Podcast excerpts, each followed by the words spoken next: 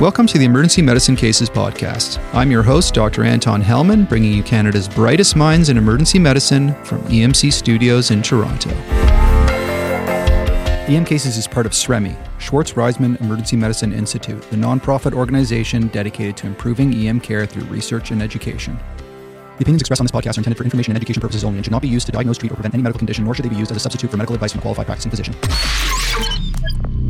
Tickets for online virtual EM Cases Summit this coming February go on sale November 2nd at 10 a.m. Eastern Standard Time on the EM Cases website. We've confirmed amazing speakers, people from all over the EM landscape, Scott Weingart to Sarah Reed, Tarlin Hedayati to David Carr, David Yerling to Aaron Sayal, Michelle Klayman to Nan Swaminathan, Justin Morgenstern to Ken Milne, Burke Tillman to Sarah Fui, Chris Hicks to Katie Lynn, and the list goes on and on. Now, if you've been benefiting from some of the free EM Cases stuff we deliver, the podcasts, the blogs, the videos, the Q&A Pearl of the Week, the Just for Nuggets, even the Quiz Vault is for free, please consider supporting EM Cases by buying a ticket to the summit so that we can continue to provide free open access medical education. No firewalls, no paywalls, just pure FOMED. Again, register at emcases.com, November 2nd, 10 a.m., Eastern Standard Time. On to the meat of the podcast. So this is a special main episode podcast in that it features highlights from this year's CAEP conference. That's the Canadian Association of Emergency Physicians Conference in Quebec City. CAEP is Canada's equivalent of ACEP for all you U.S. listeners out there. We already featured Brett Burstein and Gary Joubert on febrile infants from CAEP on the last main episode. In this main episode, we have a wonderful potpourri of great stuff.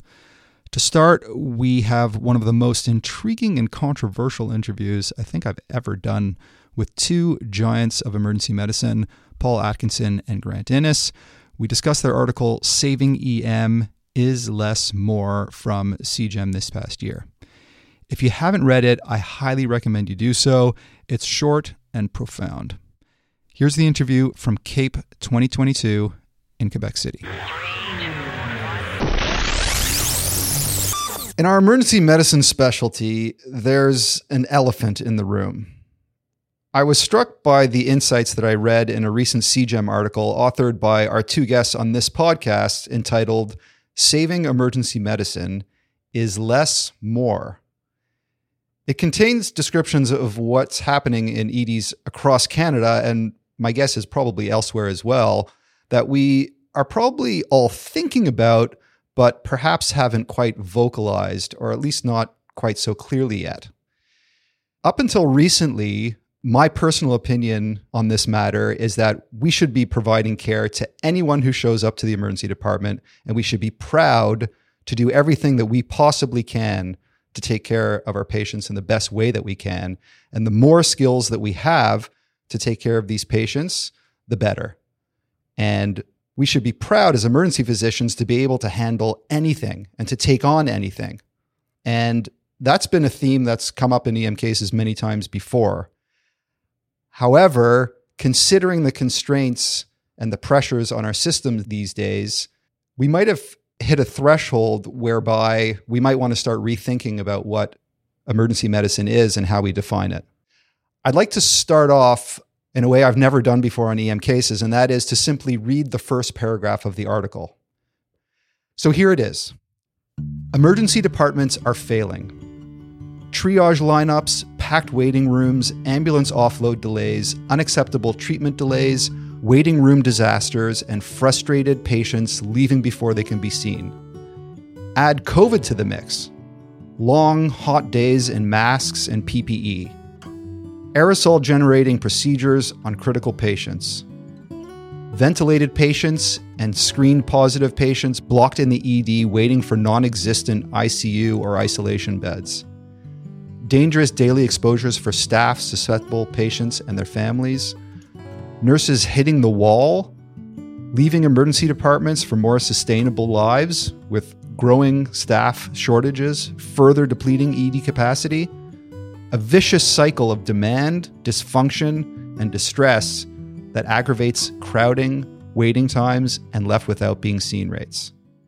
Does this all sound familiar to you?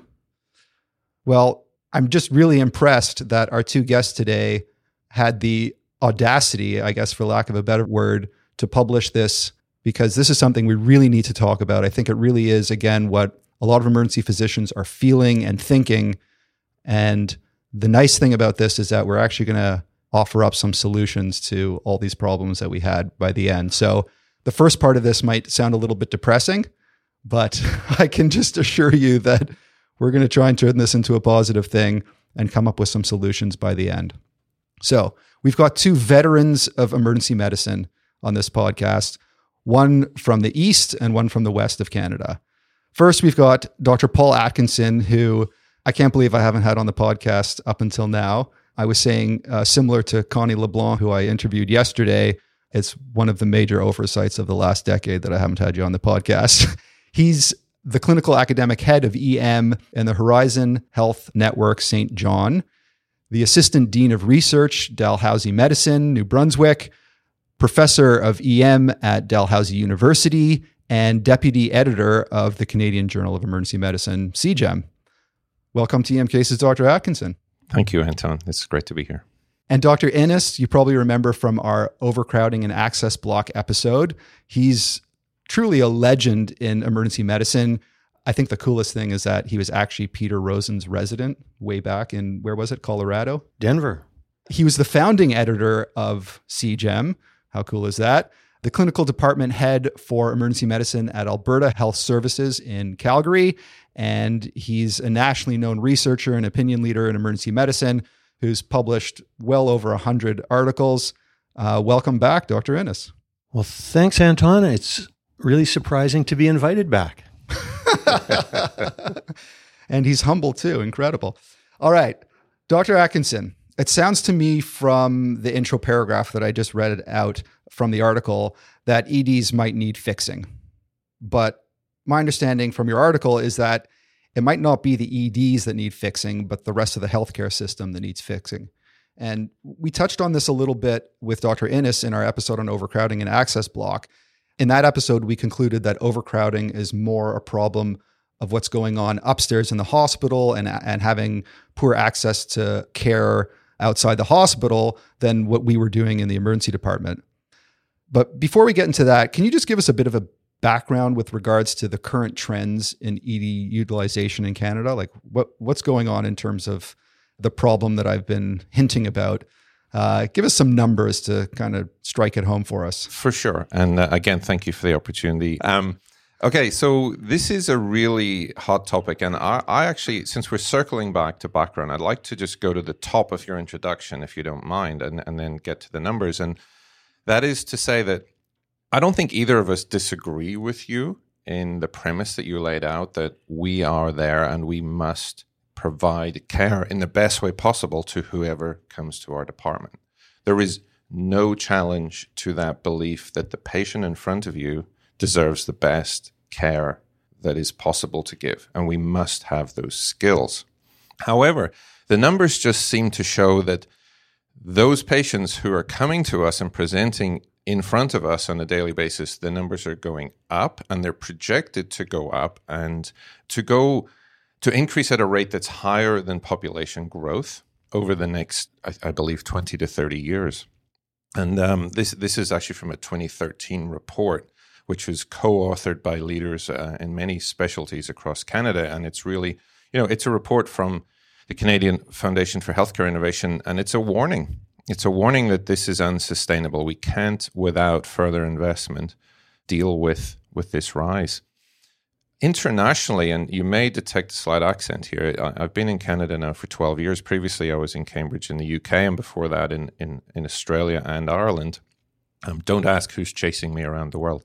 But the numbers here were quite staggering when I first came to Canada and realized that the emergency department is the place to go. You need healthcare?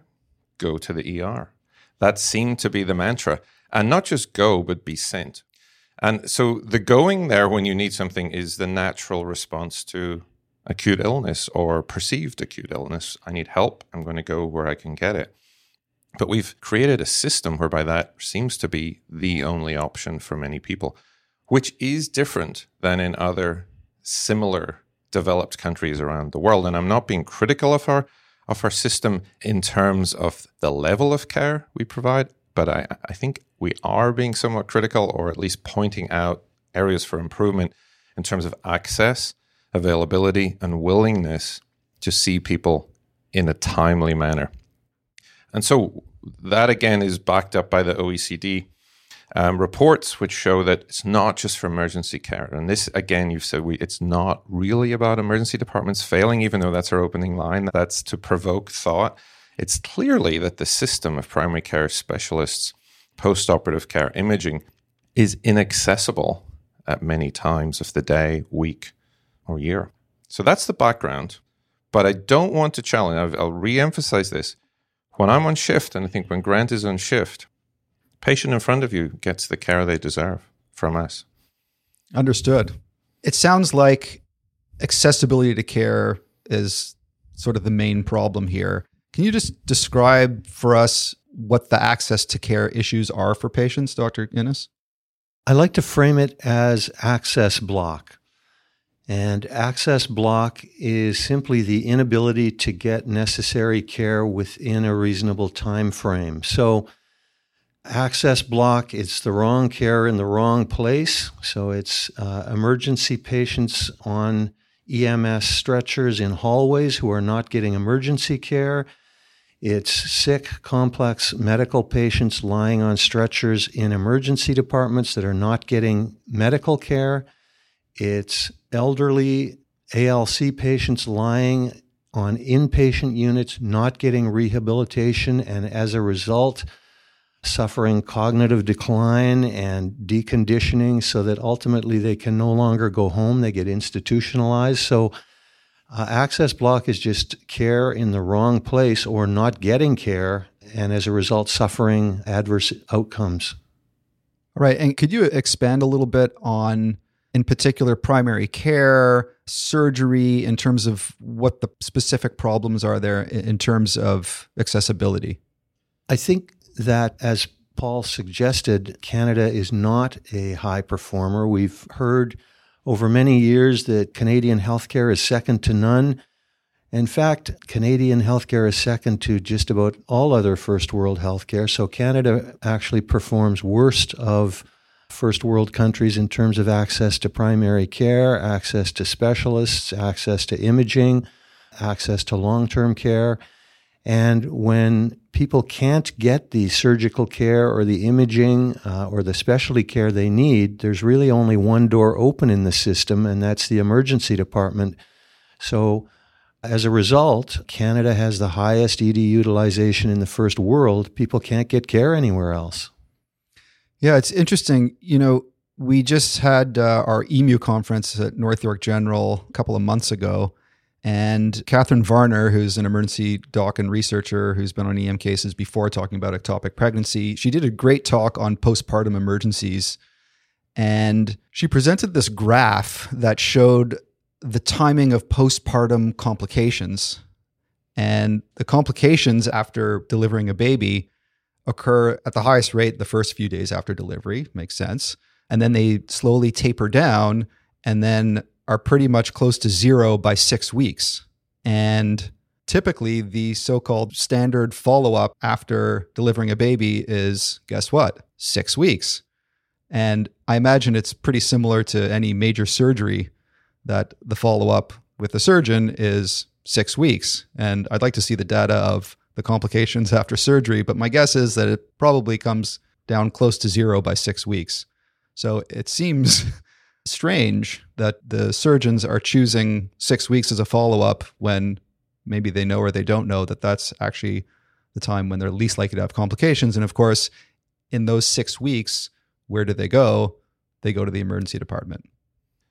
Yeah, I think we have possibly created by many unintended decisions through Medicare funding and just practice styles, this acceptance that the emergency medicine consultant is there for any unscheduled care, even an anticipated complication if it's inconvenient.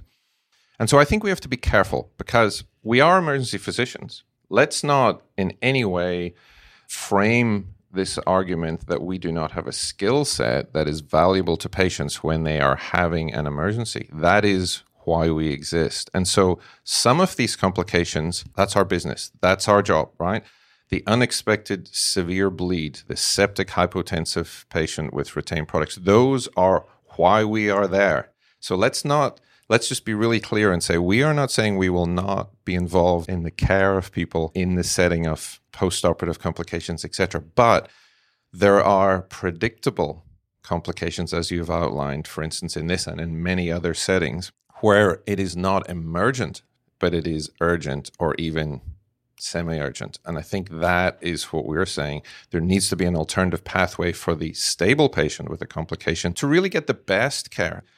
I think since we wrote this article, I think a few people have said to me, is this just complaining, Paul? Is this just you don't want to do it? I'm like, no, it's really not. When I go on a shift, I see patients.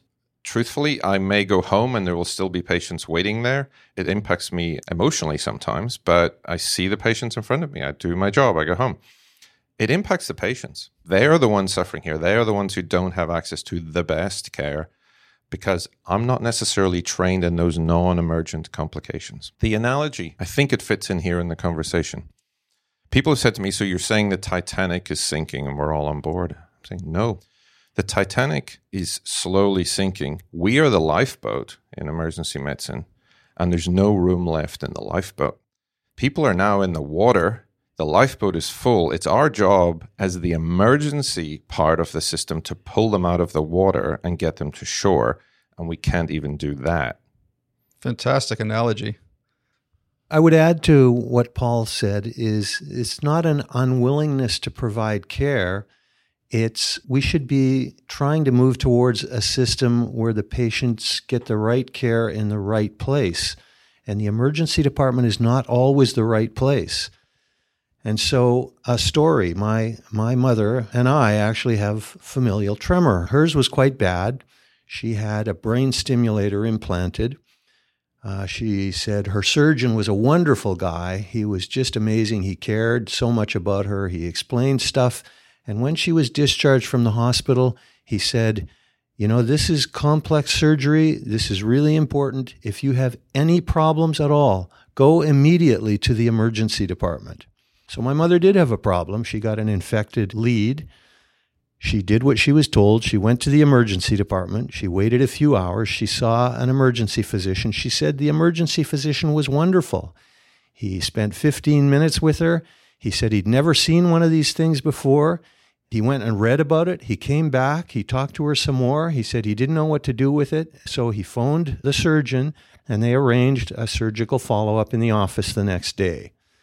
And so sending people to emergency departments when this is not the right location for the care, that just gums up the system. So the most important thing is, where is the right place to get the care? The second thing is, if you multiply that scenario by 100 every day and you have a huge number of people coming into emergency departments who are going to the wrong place, the demand on the emergency department is high, the demand on the staff is high, the stress and the burnout is exacerbated. And then when my mother told me the story, I said, that emergency physician should be fired. You know, he spent half an hour and an emergency department stretcher on a case that shouldn't be in the emergency department. Meanwhile, there's somebody out in the hallway with a subarachnoid hemorrhage. So this is a real misallocation of care.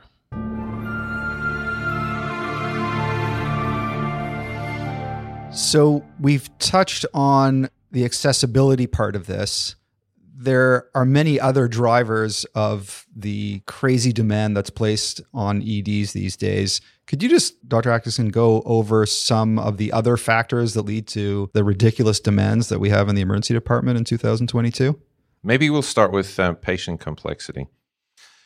I think we as a medical system, and I think we need to include right from public health, preventative medicine, primary care, everything that could be considered part of the healthcare system have done a fantastic job because now life expectancy is going up. But of course, that means people living with multiple comorbidities. It's rare these days to see somebody who isn't on some form of medication, who doesn't have some past medical history.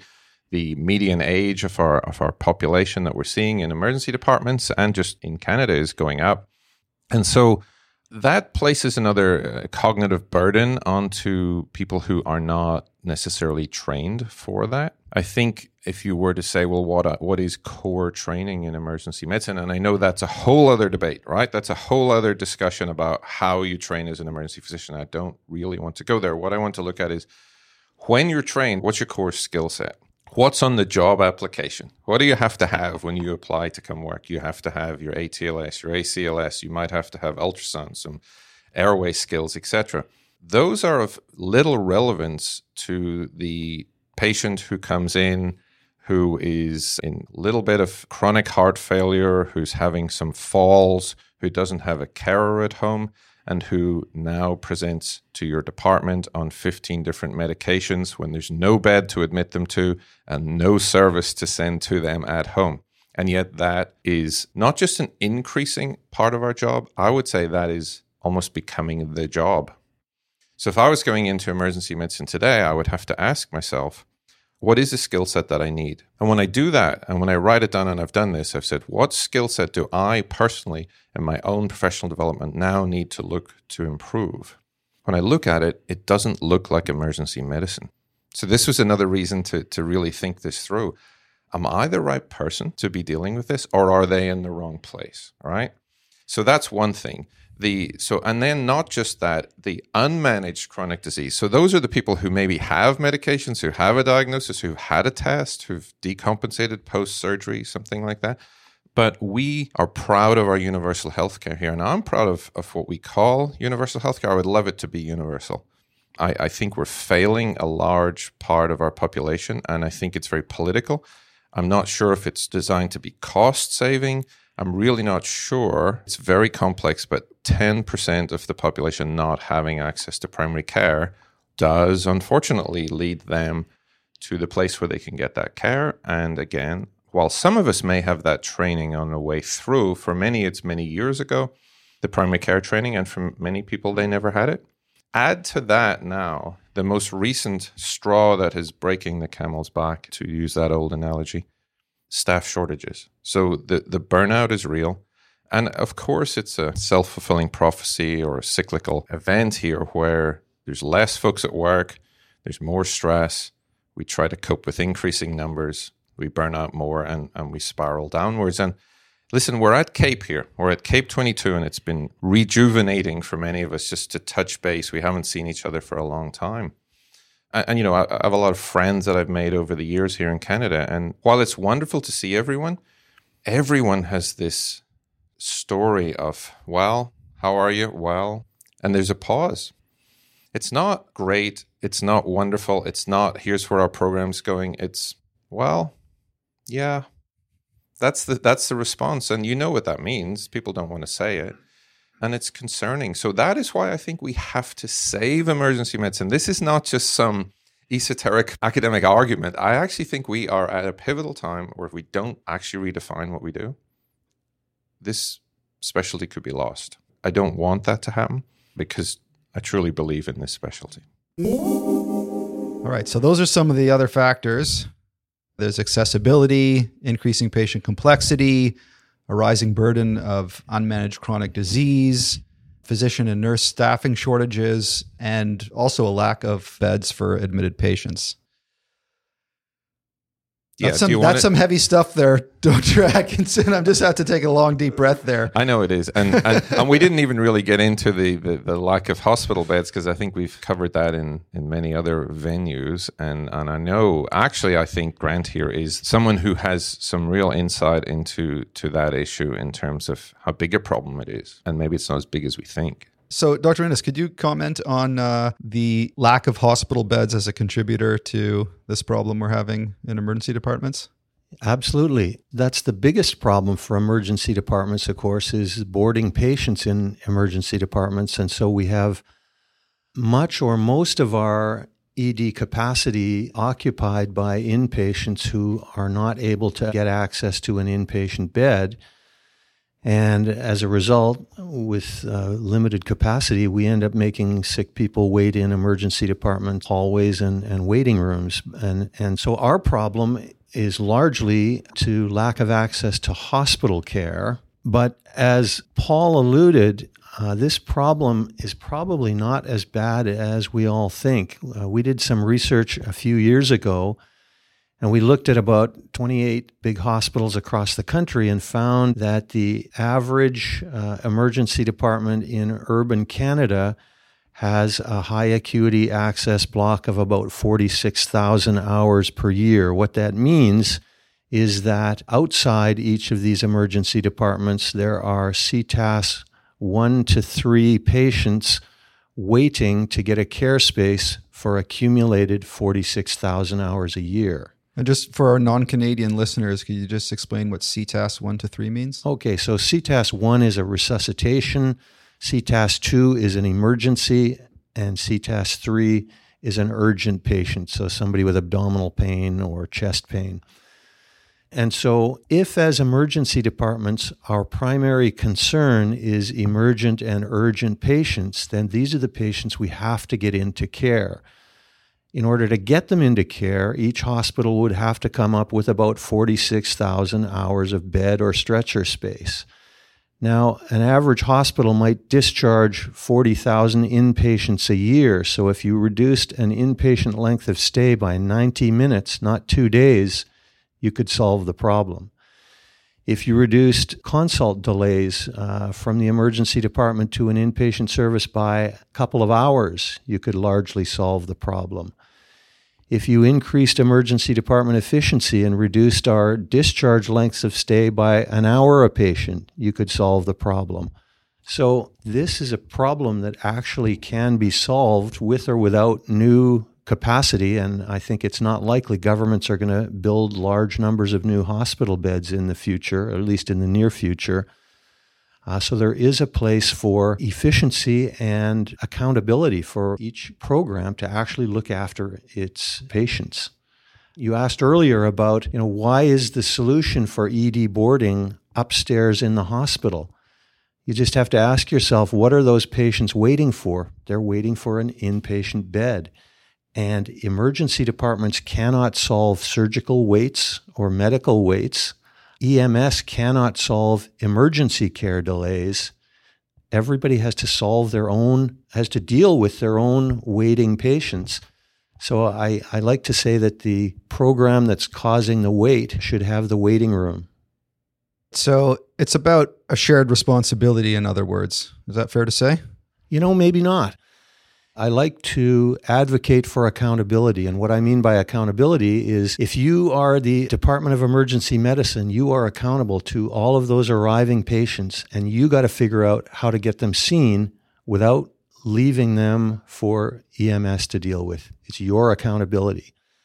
And inpatient programs have an accountability to figure out how do we provide care to these patients that we're holding in emergency department, because it's crippling the emergency department and because our patients are not getting the care. So I think that there actually is specific accountabilities for each program. And what I often hear is, but it's everyone's accountability, right? It's shared accountability. We're all in this together. And if it's a shared accountability, then nobody's accountable. Somebody actually has to be accountable. Otherwise, you can just say, it's everyone. And I think this is a cultural challenge. We in New Brunswick, which is a very small province, and therefore perhaps we're able to move things in a direction that without as much political complexity, but we have managed to get our two health authorities, and thanks to the CEOs in each, to set up a task force for this exact problem. And I was pleasantly surprised, and maybe I should not have been surprised, but I was, that they acknowledged Grant's point. And we've actually come up with some targets that are now in place across the province as of earlier this year. And again, numbers are arbitrary, but the principles are that we should be able to offload ambulances within 20 minutes. We should be able to have consultations completed within 2 hours, that no patient who's being admitted to the hospital should stay in the emergency department greater than 8 hours from arrival, But the key part to this, it's the footnote to that last one, is that at 8 hours, they should become the responsibility of the admitting team. So that's a game changer. And if we can actually get that implemented to say that, okay, you've accepted this admission, and at 8 hours, it's now your patient, both from a nursing, administrative, and medical perspective, that's a game changer. And so, of course, the other parts of increasing efficiency within the emergency department, within the hospital, discharges, ALC patients, all of that is key to making this work. But I think the acknowledgement that there is accountability for admitted patients who are actually not really admitted is key. That gives me hope after all of this doom and gloom we've been talking about. And we're kind of segueing nicely into solutions. So that's fantastic in New Brunswick that at least there's an acknowledgement and there's some hard endpoints that there's a goal to achieve that will start to help fix these problems. I'd like to talk more about the solutions. So, as you were saying before, you were accused of just complaining in your article. I don't see it as that. I think it's quite clear that what we've outlined here are some real problems that people may not have vocalized quite so clearly and eloquently. And I think it was really important that that was vocalized. So again, congratulations on having the audacity to publish that. So we've got these problems, we've outlined them. Let's talk more about solutions. So perhaps the easiest way to do this is you two can take turns talking about solutions for these problems with access block, accessibility, dealing with patient complexity, etc. Okay, and if it's okay, I might kick off with this concept that I think is captured in the title of the paper, which is what is emergency medicine? And the concept that is less more. Because you have to really try to get your head around what are we trying to say by is less more. Grant has outlined the types of patient who may be waiting, such as a subarachnoid hemorrhage, such as a leaking AAA, such as a young lady with an ectopic pregnancy. They can all be hidden in a crowded waiting room or on a hallway, an elderly patient with sepsis who doesn't mount a fever. There's all sorts of true emergencies that are waiting while we are perhaps dealing with anticipated failures of the healthcare system, people who have social needs, people with chronic illness who don't have a slow decompensation, all the things we've talked about. And so is less more? What does that mean? Well, I think it means somehow we have to define what our patient population is, what our skill set is, and we have to focus on doing that as our primary mission. And that's a difficult conversation, especially here in Canada, because the numbers of the everything and everyone are going up. It's not just anything now, it's everything. So it's time for us to redefine what an emergency medicine skill set is and what an emergency patient is, and put systems in place, I believe, to protect those patients. So that's the challenge. And so you might say, well, what's your answer to that, Paul? I don't know, but I think we have to really think hard about defining it and then looking for ways to make those patients ours. And yes, will that mean other patients have to wait? For sure. But patients are waiting. What we have to do is ensure the right ones wait or have an advocate for a better approach for them. And I think those are some of the other solutions we'll get to. What are those other approaches for those folks who aren't truly emergency patients? I have to pick up on this because I think this is actually the core reason why less may be more. And so I have to tell a story. About 5 years ago, my mother had a stroke. So she was taken by ambulance to the tertiary stroke center where she was triaged to a hallway on an EMS stretcher because the department was full and the waiting room was full. So after 3 hours, the EMS crew was getting worried. My father was getting worried. He phoned me. I phoned my friend who went down and examined her in the hallway, called the stroke fellow, and she went to the cath lab for a clot extraction, but did not do well. And I described this as a Where's Waldo analogy. There's one critical patient out in your waiting room, but you can't see him because there's all these other patients and there's all these other complex tasks that we're now doing. So The unbridled demand on emergency department is distracting us from our core mission, and that's, I think, the most important reason why less may be more, because we are not doing our core job. It's a complex question, how to implement less is more. You know, we might not have time here on the podcast to really sort that out. And while you're both experts in your fields, you're not the be-all and end-all administrators of emergency medicine in Canada. But perhaps just some ideas about how we can start to get across that less is more, and what would that actually look like in terms of, practically speaking, any ideas how we could implement less is more? Well, it won't be fun. The fact that we have triage anyway, even within the less, speaks to the fact that we don't have the resources to meet everyone's need immediately, right? So the first principle is that there's always a choice. You always have to prioritize. That's the game we're in. We chose it. We don't sift through the referrals and put them in a nice orderly fashion, schedule them over the next month or so, right? We triage what is necessary immediately, and then we work through. Administratively, you mentioned administration. I think that there will be challenges here, and I hope that administrators, whether that's us as leaders in emergency medicine, as department heads, but I hope also as chiefs of staff, medical directors, and CEOs, will take the approach of actually respecting the accountability framework. And that's where I would start. I'll give you a story. When I became department head, I decided to take a stand and ask for something from our colleagues in other specialties, which was very simple. Do not send anyone to the emergency department for an emergency medicine consultation, as I like to call it, if you're sending someone, without speaking to us. So that became a standard. No one liked it. I received much criticism for this, but our group was behind this approach. And in fact, some of our administration was behind this approach. And I would say that it is now the norm that if anyone is sending someone in from the community, no longer do they just scribble a note and send them or tell them to go. We've asked for all the out-of-office messages or the after-hours messages to not say go to the emergency department, but to rather give them the options of calling 811 or going online for online care, or calling your family doctor, or calling me tomorrow, because they all pretty much used to say, go to the emergency department. So we've asked, and many have complied, to remove that. And I do believe that culturally we now get a phone call for most of these. So what does that do? Does it fix the problem? No.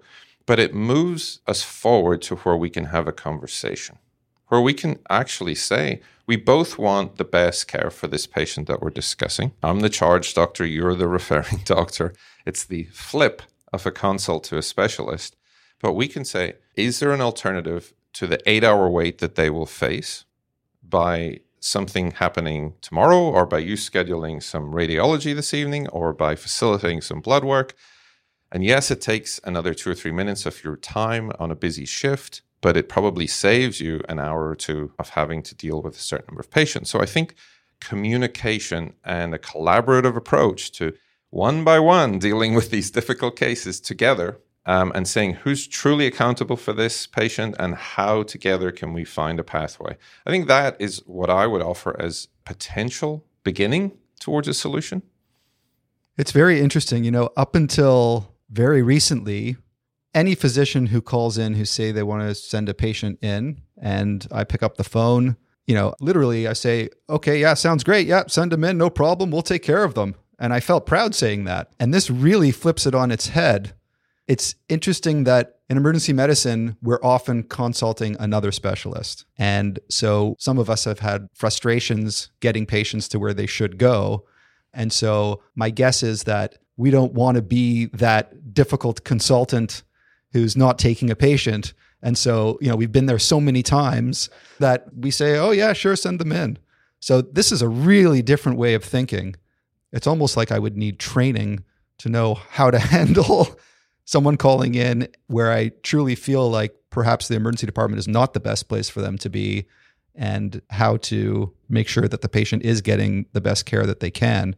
That is sort of a paradigm shift in how we think. and how we communicate with other physicians. I think it is, Anton. And to be completely honest, sometimes there is no alternative. And I think that is the next part of the conversation, is that we haven't built in Canada, or perhaps globally now, the accessible alternative options for these patients. And so even after that conversation, you may end up saying, okay, right, send them on in, because that's all there is available, right? I would think that even though ultimately you know that you are going to accept the patient, just having the conversation to help the consultant realize what the issues are, you know, the more that the consultants are aware of these issues, you know, that's, again, perhaps a beginning to a solution there. Dr. Innes? I was just going to say that if a physician can't manage a patient and needs help, they should always send that patient in, and I would never refuse that patient. But if most of the demand that we're seeing, that's not the situation. And if a patient is coming because the doctor's office is closed Monday and Friday, and after 3 p.m. and there's a message that says, go to the emergency department, I'm not happy with that. That's somebody abrogating their responsibilities. If a program says, no, we don't deal with patients after 5 o'clock, so we're going to send them to the emergency department, that's not appropriate either. I'm happy to help anyone out of a crisis and manage any patient that has to come, but it's kind of reached a point where we can't be everything to everyone. We can't be the universal contingency plan, because it's compromising our ability to do our primary work. I do also think that Grant is onto something when he talks about his loved one not getting the care. How do we draw that line in terms of what an emergency is? Because that's part of this solution, right? We have to think really hard. Where is the safe line that we could start to provide a little pushback and a little nudge and say, well, maybe there's an alternative for this? How do you define that? Because the mantra out there is often, well, it's my emergency from the patient's perspective. And I've heard very respected emergency physician colleagues say, well, if it's your emergency, I'm here to help, even if that means you just need a prescription refill. Because the truth is, for that patient, that could be an emergency if that is a critical drug and they have no other way to get it. But that does not excuse the system for not having put in place a way for that prescription refill to happen outside the emergency department, right? So this is difficult. It's really difficult. I'm not pretending this is an easy conversation. You asked about solutions, and my number one solution, which I think is the critical solution, is an accountability framework, and I'll explain what that means. So in Canada, we don't really have a healthcare system. We got a bunch of people who are healthcare providers, and they go out and do what they do, but it's not organized, and there is no accountability framework. And so critically, programs are not expected to be accountable for their waiting patients. If any given program, a hospital program, for example, determines they are not able to manage their queue of patients, the default is to just close the front door, stop inflow, and say, the eMERGE will look after it. So if you close beds for budgetary reasons, you have sick calls, if you have seasonal closures to allow staff to vacation, the assumption is the emergency department will just hold more patients. If an inpatient is discharged but they can't get a ride till 6 p.m., the assumption is, well, one more emergency stretcher is going to be blocked today. And so it's almost like access block is not a problem. It's the solution. It's a default solution. So if there's too many patients, there's not enough care supply, you close the door.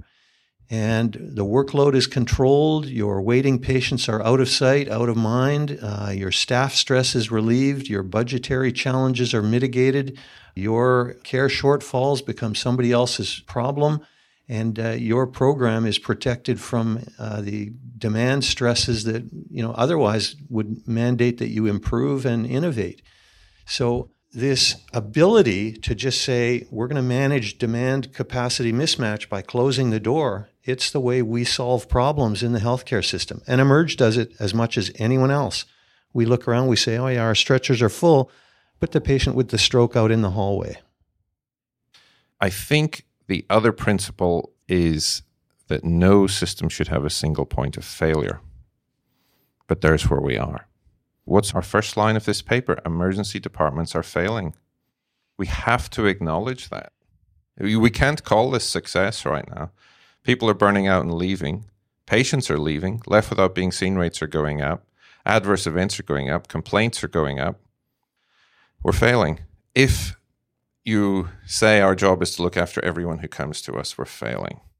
So I think we have to elevate this to a societal and political level and say, we've ended up with the emergency department being the place for all unscheduled care.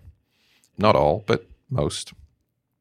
And it's failing. So what are we going to do? Are we going to say, well, it's your fault and fix it so that we can continue with this model and maybe fail again? Or are we going to say, as Grant has proposed, let's look at this system, or let's create an actual system.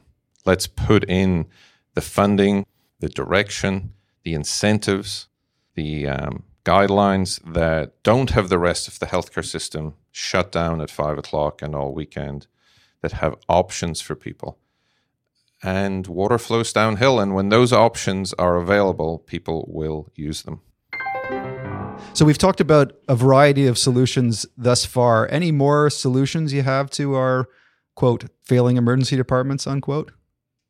Well, I guess one thing that I would propose for all programs, for emergency departments, for inpatient programs, for long-term care programs, is the concept of triage in. So when somebody is at your front door, when somebody's referred or arrived, the default position is not to block them and block access, but triage them in.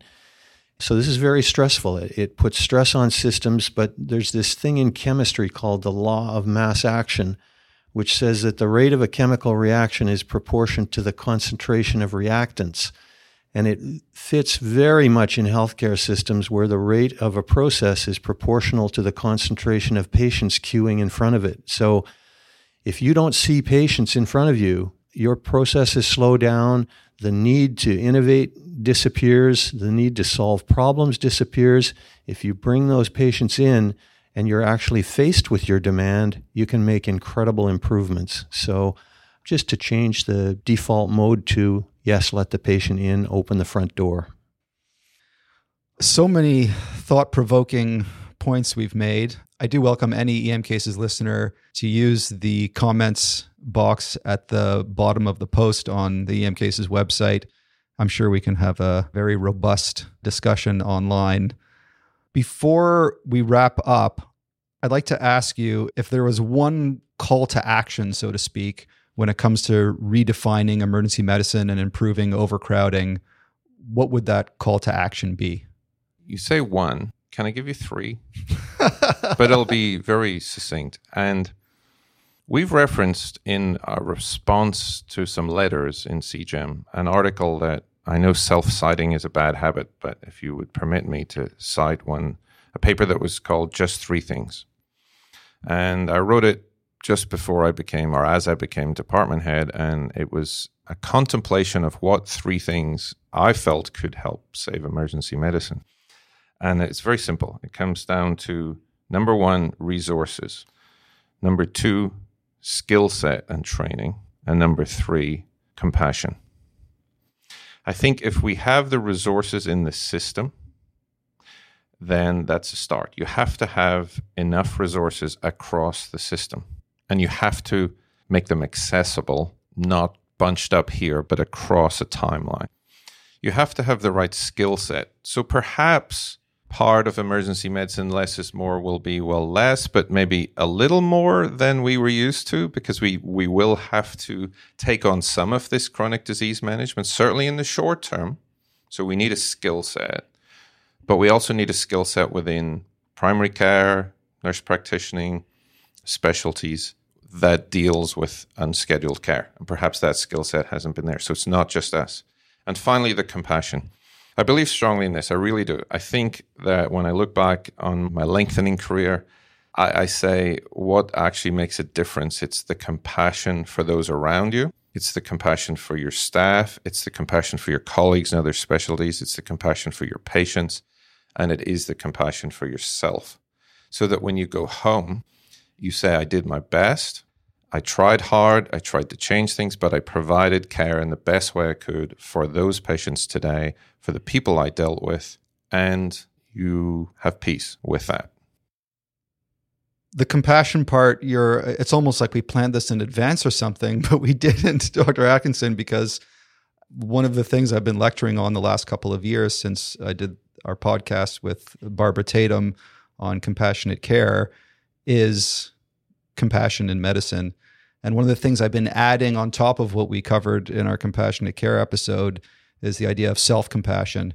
And that's something that I think is so important. As you said, there's compassion for your patients, there's compassion for your colleagues, compassion for everyone around you, but also compassion for yourself, because it's very hard to deliver compassionate care without having compassion for yourself.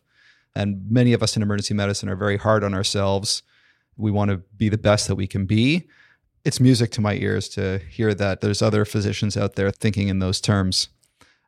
Dr. Innes, if you had one, or I'll give you two or three, because Dr. Atkinson gave three calls to action.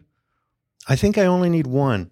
And this is a call for emergency department leaders to take on this as a very difficult but achievable task. And when I talk to ED heads, they often say, look, this is too tough. This is outside my sphere of influence. And there's nothing I can do about this, but they're wrong about that. And so I have to tell another short story. Quite a while ago, when I was a department head in a different city, we had a very bad month with several waiting room disasters, and we addressed these at a monthly M&M rounds. And many of the physicians couldn't make it to the M&M rounds, so as soon as they were over, I went to my office and I emailed a copy of the rounds to the other physicians. And I wasn't timing it, but I think it was less than 4 seconds later, I got a phone call back from our hospital CEO who said he'd gotten a call from the regional CEO who'd gotten a copy of an email of our rounds, and she was not happy.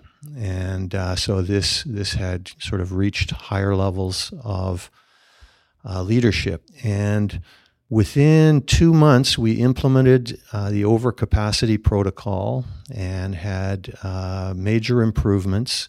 And I subsequently met with the CEO. We had a very pleasant meeting. She was very positive. And she said to me, you have to solve this problem. And I said, what do you mean, doctors?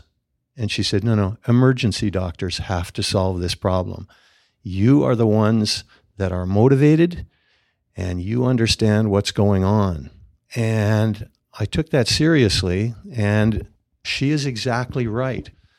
So emergency leaders have to, first of all, understand this problem. Why is it happening? They have to sway other leaders. They have to sway other department heads, so medical advisory boards, flow committees, quality committees, hospital boards. They need to tell data and stories. They need to understand that actually most of the leaders in the system are decent people and want the right things to happen. So later I did that in Calgary, and I was, after about 6 months, the other physicians on the medical advisory board said, you know what? We don't like this idea, but it's the right thing to do, and we have to introduce these accountability strategies, and we made big changes. So it's difficult, but it can be done, and nobody else in the system is motivated like emergency leaders should be motivated to do it. And so if you don't do it, nobody's going to fix the system. We're going to leave Saving EM on that call to action. Thank you so much, Dr. Innes and Dr. Atkinson. Let's shift gears now and talk about assessment and management of traumatic pneumothorax. Now, back in episode 158, Management of Primary Spontaneous Pneumothorax, we covered the conservative management of larger spontaneous pneumothoraces, some procedural tips and tricks, which we highlighted at the last EM Cases Summit. We made that video available on the EM Cases website, the one called Placement of Pigtail Catheter Chest Tubes for Spontaneous Pneumothorax. Check it out if you haven't already. Anyhow, we're here to discuss the ins and outs of traumatic pneumothorax, which have some overlap with episode 158, but there's some subtle differences that we really need to know. But before we get into traumatic pneumothorax, here's a message from our sponsor, Metricaid. Metricaid will be at ACEP this year in San Francisco. They'd love for you to drop by their booth where they can walk you through their incredible scheduling system and explain how docs get the shifts they want while minimizing the wrath of sleep deprivation, and how their app and website is super user-friendly to make it work for your ED. At the ED I've been working at since 2010, we've been utilizing the wonders of Metricaid for almost a decade, and I really couldn't imagine working without them at this point. Every ED that I know that's hired Metricaid has never gone back. Metricaid hopes to see you at ACEP.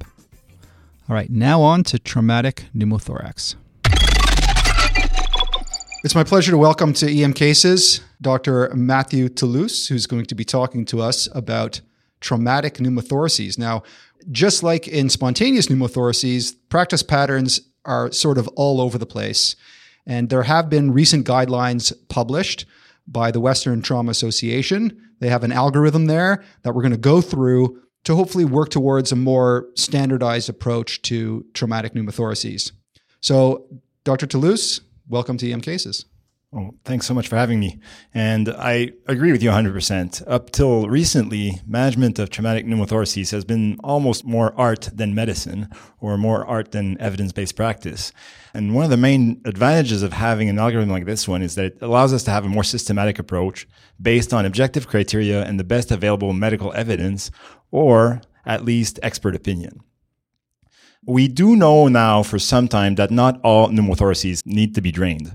And this changed quite a bit when CT scan became more ubiquitous. We noticed that we were diagnosing more and more pneumothoraces, and we well knew that some of those pneumothoraces weren't yet getting drained before and patients were doing well. We now have evidence that shows us that even overt pneumothoraces can be observed. Knowing that, and knowing that tube thoracostomy is not without its complications. The complication rate is actually between 10 and 30% if you look at available literature. And knowing that any patient that gets a chest tube will also get pain, I think we need to choose our patients wisely. Thankfully, the WTA helps us in that regard and says that when we want to decide whether we need to drain a pneumothorax or just observe it, we need to ask ourselves two questions. The first and more pressing question is, what is the cardiopulmonary status of our patient? If the patient is hemodynamically or physiologically abnormal, then if we think that abnormality is caused by the pneumothorax, it's pretty straightforward. It needs to be drained. Now, that may seem fine and dandy for a patient who's overtly abnormal physiologically and for whom you can see the pneumothorax on the chest X-ray. But we know also that we're using more and more ultrasound now in our resus for trauma patients, and we will be faced sometimes with patients that are very sick, that do not have a pneumothorax when we look at the supine chest X-ray, but will have absent lung sliding. And I bring you back to the actual wording of the WTA. If we think the physiologic abnormality is caused by pneumothorax, we should drain. Now, what about that occult pneumothorax? Well, looking at the literature, we can see that not all occult pneumothoraces are created equal. Actually, some case reports show that they may be as large as 80 millimeters, which is by no means small and for sure well large enough to cause a physiologic abnormality. Now, thankfully, the WTA doesn't just offer us a comprehensive algorithm that we can walk through. There's also an accompanying text. And when we look at the text, the WTA tells us that if we're unsure, we should just go ahead and drain a pneumothorax in a patient who's hemodynamically unstable, which is a good reflection of what people are doing in practice. If the patient cardiopulmonary status is more normal, or if the patient is stable, then we can move on to the next question if we want to decide whether we should drain the pneumothorax or not. And according to the WTA, it should be based on pneumothorax size.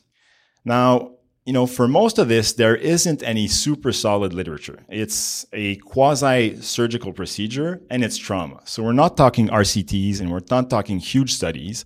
But if you look at the literature as a whole, it does seem to be correlated to the chances of having a successful observation of the pneumothorax. So the smaller pneumothoraces have a better chance of being observed successfully, and the larger ones have a larger chance of failing observation. So for the WTA, for the chest X-ray, they suggest that the cutoff be placed at 20%. Now, as hard as I could look, I could not find one paper or one convincing source that told us that the 20% cutoff is actually a valid one. It's a good reflection of what people do in practice. But if you look at the papers that have observed or looked at observation of overt pneumothoraces, sometimes they look at the measurement of the distance between the parietal and the visceral pleura in centimeters or millimeters. Sometimes they look at the percentage. One of the issues with using the percentage is that it forces you into using one of the formulas, either the Collins, the Lights Index, or the Ray and Choi methods, which in my mind are good, but they're not as user-friendly as just measuring the distance between the parietal and the visceral pleura, which is what we tend to do for medical pneumothoraces. I'll remind you that the American College of Chest Physicians suggests that we measure the distance between the parietal and the visceral pleura at the apex. And for medical pneumothorax, if it's more than 3 centimeters, it's what consists in a large pneumothorax. For the British Thoracic Society, if you look at the hilum and you measure the distance between the same two structures, if you surpass 2 centimeters, then you're faced with a big pneumothorax. In trauma, we don't have such guidelines. There are papers that suggest that maybe 2 centimeters at the apex is a good cutoff to use, but it's not something that's used ubiquitously, and it's not something that's based on solid evidence. So we're still stuck with that 20% from the WTA. That seems to be more expert opinion than actual evidence-based recommendation. Now, there are a few other important things to mention here when we're talking percentages. The first one is that it's most likely not so much applicable to our supine patients. When we do a supine chest x-ray in the trauma bay, we know that the sensitivity for detecting a pneumothorax is around 50%, so quite bad. And as I've mentioned before, an occult pneumo, if that's how you define it, on a supine chest x-ray may be large. So if you're using that cutoff of 20% to decide that you can observe a patient safely, I think you shouldn't be using a supine chest x-ray. It's probably best used for those patients that are well enough to be upright and have a proper PA chest x-ray. Now, obviously, if you have a supine chest x-ray and it shows that your pneumothorax is 20% or larger, then if anything, it's only going to be bigger if the patient at some point is well enough to stand up. So I think it's reasonable to go ahead and drain. The other cutoff that can be used for size is to use the images on CT for stratifying who needs a chest tube and who can be safely observed. The measurement that's proposed by the WTA here is a little bit more precise. They say that we can use a distance of 35 millimeters when we measure the largest air pocket. So that's measuring from the chest wall to the mediastinum radially at the largest air pocket. And if we surpass 35 millimeters, according to this algorithm, we should drain the pneumothorax. This is based on a series of papers that have been published by a group of doctors, including Dr. Moya, who incidentally has also participated in elaborating this algorithm. But they looked at retrospective data from a level 1 trauma center in Boston initially, and they found that when you use the 35 millimeter cutoff, it actually predicts success rate of around 90%, which patients will be able to be observed successfully without drainage. If you go beyond 35 millimeters and you try to observe, the failure rate is actually around 40%. So it seems to be a good cutoff, and it seems to be a good way to dichotomize your patients. You know, this came from Boston. After that, they looked at data from another level 1 trauma center in Milwaukee, and it again showed the same results. And this center used it as a practice management guideline and then did a before and after study and again showed the same results. It seems to be a good way to stratify your patients. And this is gaining acceptance. If you look at various sources, it's something that's being cited as a safe way to approach your patients. So even for pneumothoraces found on CT that are 3 centimeters from the apex, you can safely, simply observe those patients. What about if those patients need to be vented for whatever reason? I mean, I would really worry that with a 3 centimeter pneumothorax on a ventilator, you'd have to watch them like a hawk to make sure that they're not going to progress to a tension pneumo. Now, the question about positive pressure ventilation, or PPV, is very interesting. You know, the short answer to that is we don't know at this point. If you look at the text from this algorithm, the text that's accompanying this algorithm, it seems to suggest that PPV doesn't have an impact on the outcome of pneumothoraces, and it shouldn't necessarily be something that changes your decision to observe or drain. Now, that being said, if you look at the literature that was available when this was published, it was papers that looked at the outcome of occult pneumothoraces, so pneumothorax that you cannot, by definition, that you can't see on chest x-ray. Doesn't tell us what the size of those pneumothoraces were on CT. And for the most part, up to 35 millimeters, you will have some of those pneumothoraces that are overt for sure. You're not only looking at I'll call it pneumothoraces. So the earlier literature that was a small number of patients seemed to suggest that when those patients were vented, it didn't change the outcome of their pneumothoraces. After this guideline was published, the OPTIC trial was published. It's a multi-center randomized control trial in which many centers from Canada participated, and they looked at the management of occult pneumothoraces for patients that were vented. This is a bit of a complicated article to analyze, partially because what they were looking at as a primary outcome was a composite outcome of respiratory distress. Now, that being said, they did look at what happened with their patients, and it included a fair number of patients, more than what was in the previous studies. And a few things can be concluded, or a few things are suggested by the results from the OPTIC trial. The first one is that, as we had thought more recently, for patients that get vented for an OR, it doesn't really seem to change anything. The outcome seems to be the same. If you decide to observe them, they're not going to go into tension pneumo right away. You're not going to have to drain them urgently. They seem to do just as well as the patients that don't have to get vented. For the sicker patients, however, the OPTIC trial suggests that it does make a difference. Those patients that went to the ICU and that were vented for 4 days or more had a significantly higher failure rate in their observation. So the failure rate went up to 40% and upwards for those patients. So it definitely seems to change something.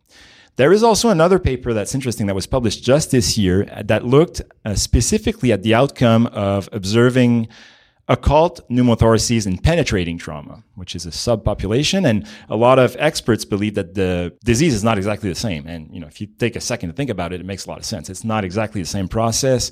And it's possible that those patients don't really behave the same way as the blunt trauma patients.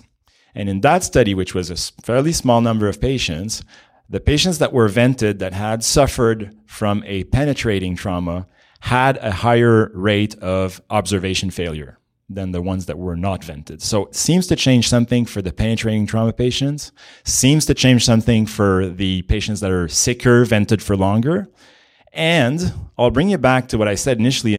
You know, the papers that we have are on occult pneumothoraces. If we're starting to observe 33 millimeter pneumothoraces on CT, these are probably not occult. We can probably see them on the X-ray. We'll see them on the CT. We'll hum and haw about them, and we'll decide that if the patient's well enough and we feel comfortable about it, we'll observe them.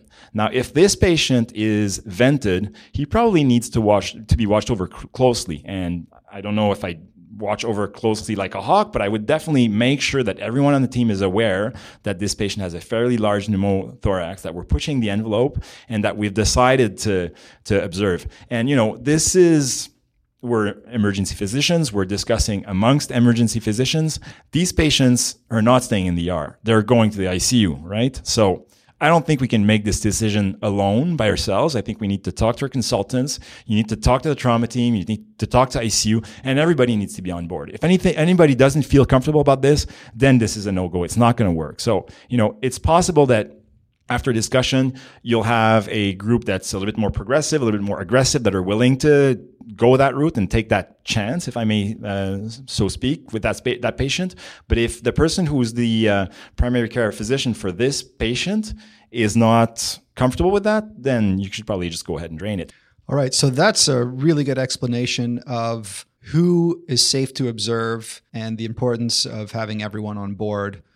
What about the size of the tube? So, you know, in medical pneumothoraces, it's pretty well accepted that one of the 14 French pigtail type tubes is more than adequate, and there's usually very little reason to have a larger tube. Trauma is a little bit different because you're more likely to have some blood mixed in there. And, you know, in the old days, I have a few gray hairs, so I can remember the times where they stuck these giant tubes into everyone. And it seems like we're heading towards smaller and smaller tubes. So the question is, are pigtails adequate for every traumatic pneumothorax, or is there still a time where we would use a larger tube? So this is an interesting question. And, you know, you're referring to the larger tubes, the 36 to 40 French size chest tubes were being used at some point, and these make absolutely no sense if you ask me. So for the average adult, the distance between two ribs is about 9 millimeters. A 40 French chest tube is 10.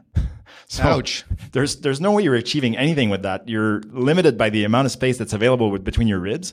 And even a 28, so Even that is slightly larger than 9. So for the average patient, when you stick in a 28 French tube, you're crushing that neurovascular bundle. So that's morbidity right there. So technically, for any patient that gets a 28, you're causing them a lot of pain. And sure, you'll give them pain medication, but they probably will find that very uncomfortable.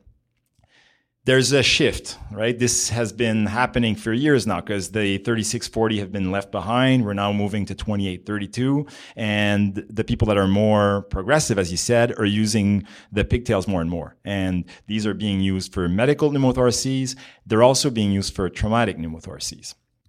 The one paper that everybody refers to say that we have evidence to tell us that using 14 French pigtails is safe, is a paper that's coming from Tucson, Arizona, by a group of doctors that are quite aggressive at promoting the use of pigtails.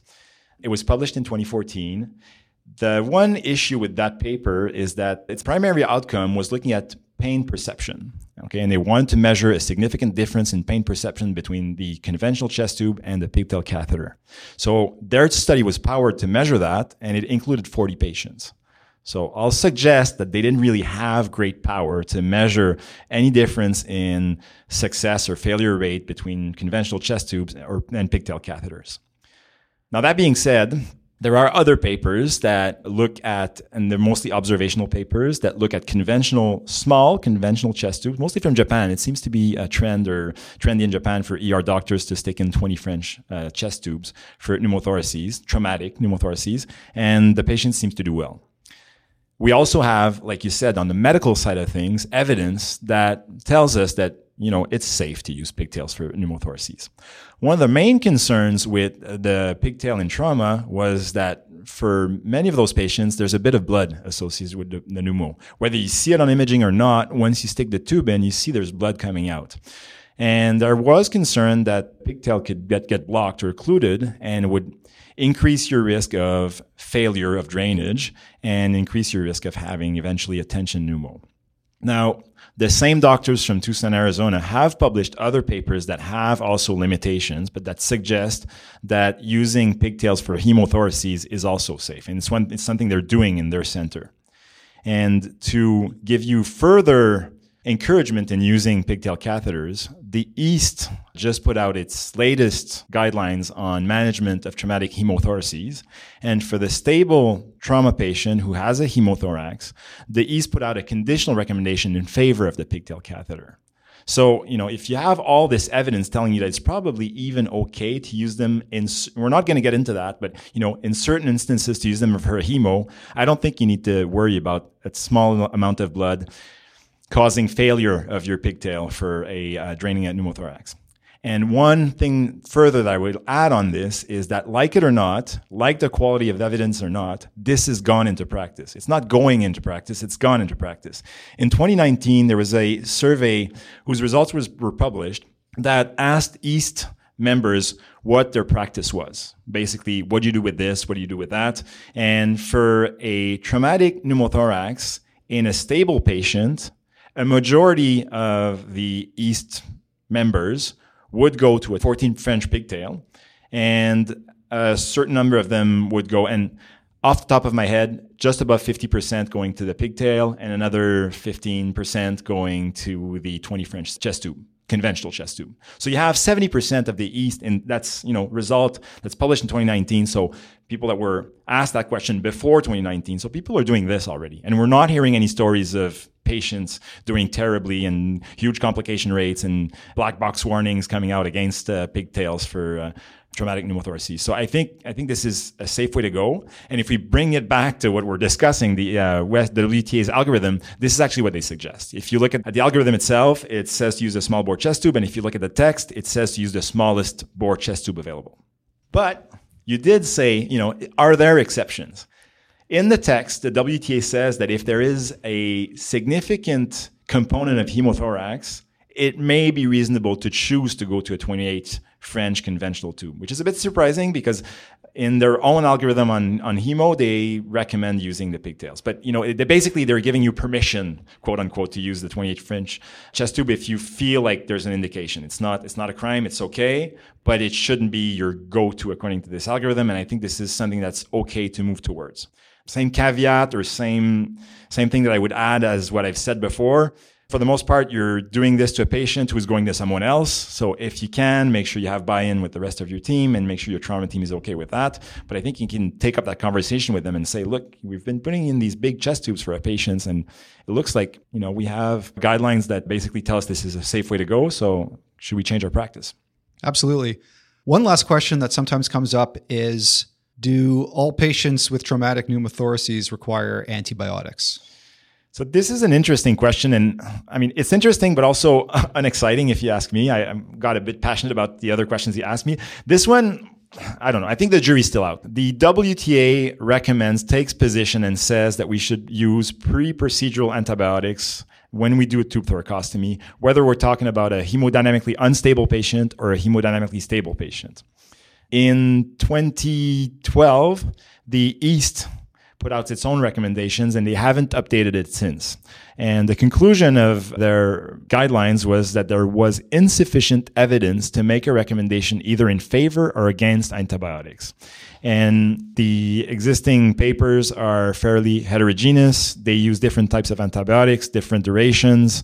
The evidence isn't that convincing. And they conclude that this will probably not change for them until there is a much better paper that comes out, an RCT with a large number of patients.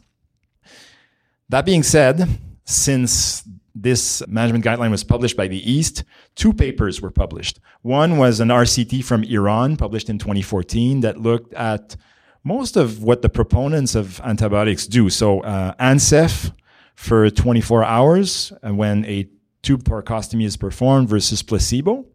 And those were only blunt trauma patients, and there was no difference. There is also an observational paper published in 2018 by the AAST that looked at the outcome of patients that were receiving pre-procedural antibiotics versus the patients that weren't. And again, same conclusion. No statistically significant difference. And just to be precise, what they're looking for is a difference in the number of patients that get complications like empyema and pneumonia. Those are the things you're trying to prevent with the presumptive antibiotics. The WTA bases its recommendation on meta-analysis that was published in 2019 that put all the existing papers together, and that concluded that there was benefit to providing pre-procedural antibiotics in reduction for empyema and pneumonia. Like I said, I think, you know, that hasn't changed anything to the quality of the evidence that was there. It's still fairly heterogeneous. A lot of those papers looked at providing patients with antibiotics for up to 7 days, which is not what's being suggested here. It's just 1 day. So I don't think that necessarily what's being suggested here is that evidence-based. And interestingly, there was another meta-analysis that was published in 2021 that looked basically at the same thing and whose conclusions were a little bit different.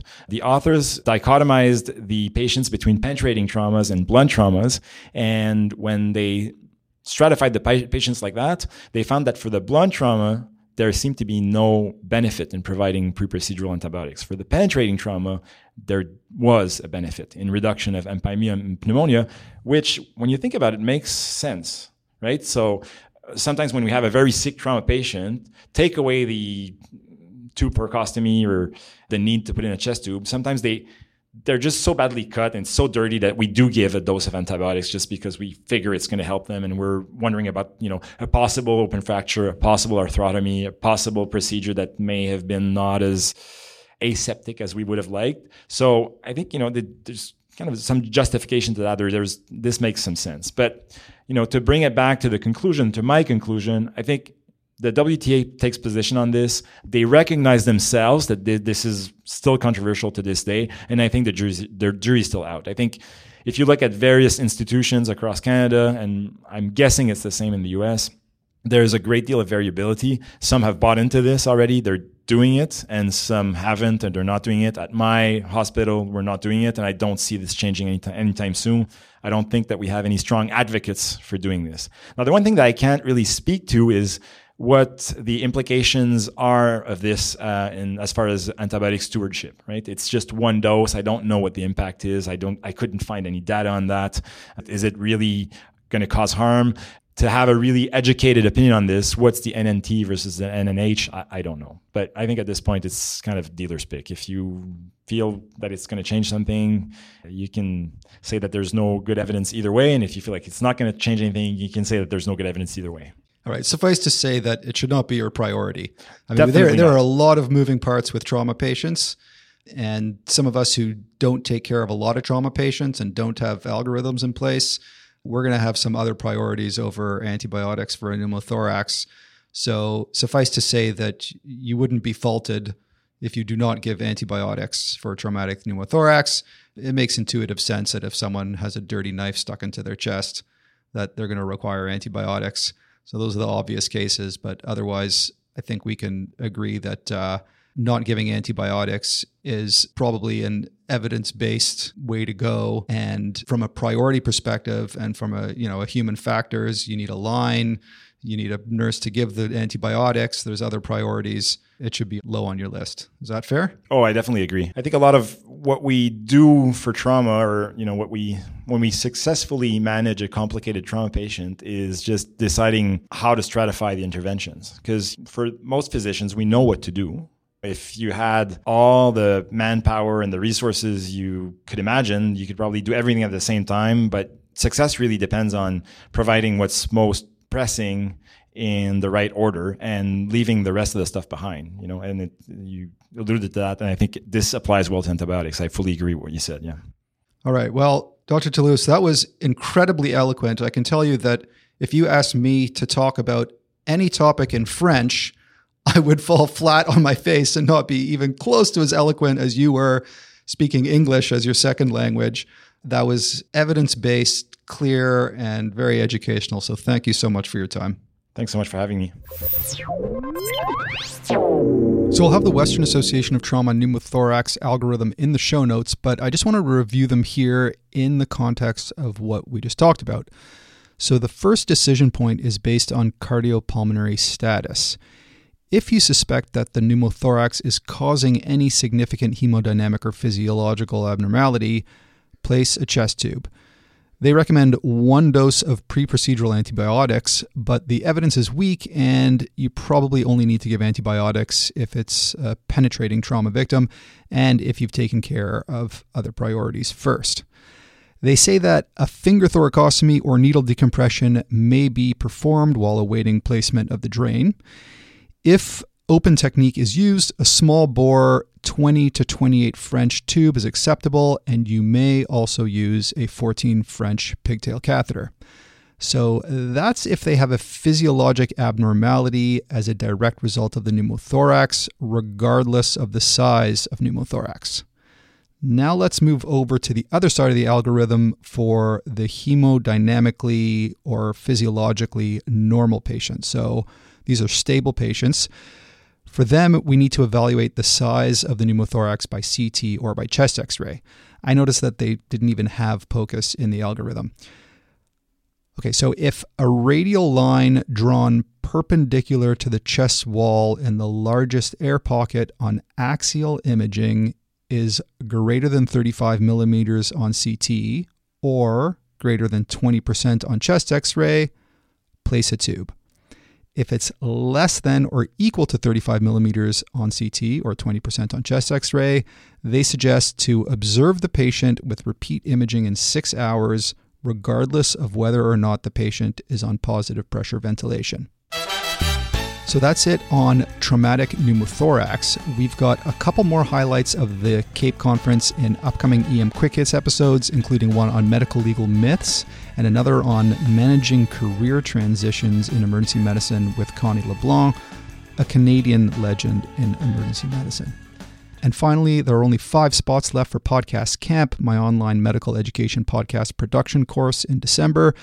So if you or a colleague are budding podcasters or you're looking to up your podcasting game, please visit podcastcamp.org to register before it's sold out. The Rebel himself, Salim Rizay, will be our keynote speaker, and we'll be covering interviewing skills, scripting, microphone technique, gear, voice editing, sound design, hosting, and posting. And of course, the funnest part of podcast camp, the Pod Wars. All right, that about wraps it up. Until next time, take it easy.